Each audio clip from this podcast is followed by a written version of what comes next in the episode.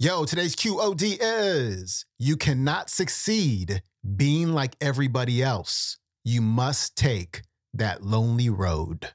Here we go.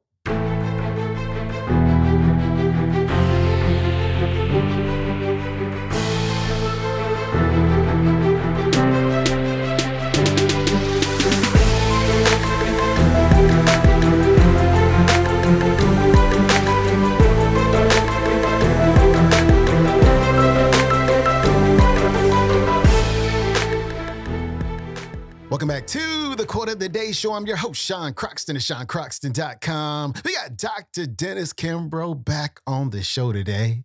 And Dr. Kimbro is going to talk about what makes the great great.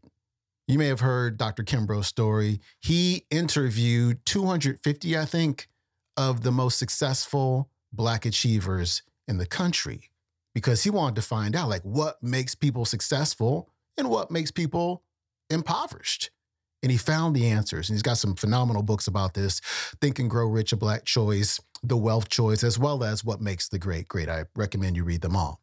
But one thing he talks about here that a lot of successful people have had to deal with, and that a lot of people can't handle as they're moving towards success, is the aloneness. And what I mean by that, you know, a great way to talk about this is something I wrote about on Instagram the other day, and it really seemed to resonate with a lot of readers. It's something I learned from Dr. Alyssa Rankin, who wrote a book called The Anatomy of a Calling. I read about this concept there. The concept is called the empty elevator syndrome. And what this means is for most of your life, you've been on the same elevator with the same people stuck at the same floor.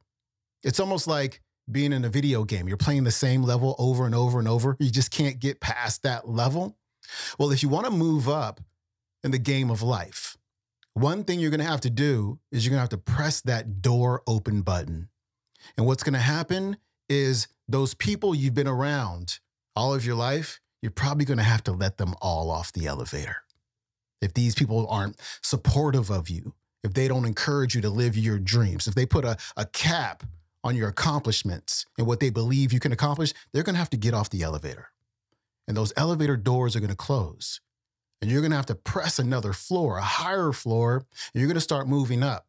But as you're moving up, you're like, oh my God, I'm moving up, but I'm all by myself. And I don't like how this feels. Most successful people go through this very thing. A lot of people who go through this thing can't handle this thing, and then they press the button, they want to go back down. Don't go back down. Keep moving up. No matter how lonely and alone you may become, keep going up. But here's the deal at some point, you never know when this point is going to be. We'll talk about this more on Wednesday with Louise Hay. You never know where this point's going to be. But at some point, the elevator stops and those doors open, and a new group of people comes on the elevator. And these are your people. These are the people that you've attracted because you've become somebody different and you move up together. That's the empty elevator syndrome. You have to be able to cope and deal with the aloneness that comes with changing your life and transitioning to somebody new. But if you can't handle that, I guarantee you'll be stuck at the same level for the rest of your life. And that's not what you want you want more, you can have more if you're willing to go through it. Dr. Kimbro's coming up. Well, I want to take my time, my little feeble remarks, 20 minutes or so. I'm an open book. You know what I've done. I'm no secret. Some of you've read parts of my first book or third book, What Makes the Great Great. You know that when I got my fancy PhD degree from Northwestern University. I didn't know what I wanted to do, but I certainly knew what I didn't want to do. At the time, I didn't want to be like many of my colleagues, ran off from Chicago, Washington, D.C., wanted to work in one of the federal administrations. I didn't want to do that. Ironically, I didn't want to go the corporate route, though I did work in corporate America for 10 years until I finished my first book. What was more ironic, I didn't even want to teach. And here I am, just a B school professor, and I'm completely fulfilled by that. All I wanted to do, I wanted to find the answers to two questions. Question number one, why does one person succeed while another fails? And question number two, why is one individual rich and wealthy while another is impoverished? So I carved out a list of 50 peak performers, high achieving black entrepreneurs, black men and women who carved their name on the tablet of success. They didn't know me, but I knew them, and I was going to meet and interview them at point blank range. Well, that list grew from 50 to 100, from 100 to 150. I quit counting at 150 interviews. You name them, I probably interviewed them. What makes the great great? I asked Percy Sutton, owner of the Apollo Theater. He says, if you had but one wish, let it be for an idea. What makes the great, great, I asked Quincy Jones, the famed musical producer. I said, Mr. Jones, lay it on me. He said, success occurs when your critics respect you, when your children love you, when you have peace of mind. What makes the great, great? I went in and interviewed Mae Jemison, first black woman in outer space. I said, my God, Dr. Jemison, a physician and an astronaut too? When did you get that idea? She said, I knew exactly what I want to be at age eight. I said, well, lay it on me, darling. I'm ready for it. She said, you can find it in the word lifestyle. Life is God's gift to you. Style is what you make out of it. What makes the great great? I came here to Cleveland, Ohio, spent a day with Don King, the fight promoter, and we walked the streets of his old neighborhood, and his cronies were all around him. I said, Mr. King, please give me the answer. Mae Jemison just told me I can find the secret in lifestyle. He stroked his face and he said, closer to the truth. Look for it in the word enthusiasm. I said, enthusiasm, is that it? He said, yeah, if you set yourself on fire, the world will come see you burn. What makes the great great?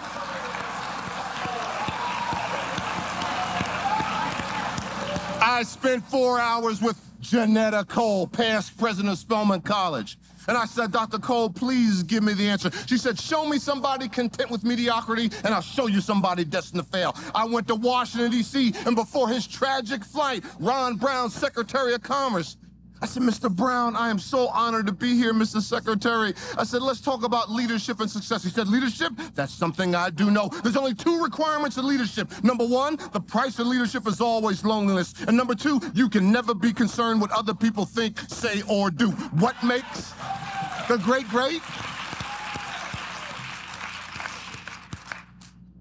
Mr. Earl Graves left. Spent four hours with him. I had my tape recorder going. He told me something that he did early in his business career, and I made an off the cuff remark. I didn't think he heard me. I said, Oh, Mr. Graves, that's impossible. He said, What did you say? I said, That's impossible. He said, Come here, young man, come here. Cut that tape recorder off. Come here. I want to make eye contact with you. I want to make sure that you understand what I'm about to tell you. He said, Don't let me ever hear you use the word impossible. If there's any such thing that I've uncovered in my business career, there's no such thing as impossible. Granted, overnight, the impossible may not beco- become possible, but over time, the impossible certainly will come possible. So, what makes the great great? I could give you sound bites of all the individuals that I interviewed. I came full circle when I interviewed Ben Carson, arguably the greatest neurosurgeon in this country. I interviewed him twice. I said, Doc, give me the answer. He said, think big, think bold, think stretch, think global, think quantum leap. But Lord have mercy, think. I found four common chords in all these men and women. Number one, they dreamed big dreams. They had a dream, a passion, something they desperately wanted to accomplish in life. Point number two, they were inner directed versus outer directed. In other words, they weren't so quick to believe well meaning friends or family members who said, You can't do this, you can't do that. They walked to a beat of a different drummer. And that's why the old poet Robert Frost was so apropos when he wrote years ago, Two roads diverge in the wood, and I, I took the one less traveled by. In other words, you are unique. You cannot succeed being like everybody else. You must take that lonely road. That was Dr. Dennis Kimbro. He does not have a website. However, you can follow him on the Instagram at Dr. Dennis Kimbro. Also, you can listen to today's entire talk on the YouTube. It is called The Keynote Speech That Inspired Me and Left Me in Tears, Dr. Dennis Kimbro. Hey, follow me on that Instagram at Sean Croxton. Also, please leave a rating and or review for the show on Apple Podcasts as well as Spotify. Much appreciated. I will see you tomorrow with Louise Hay, who's going to show you how to attract the people who you want to connect with. I'll see you then. Peace.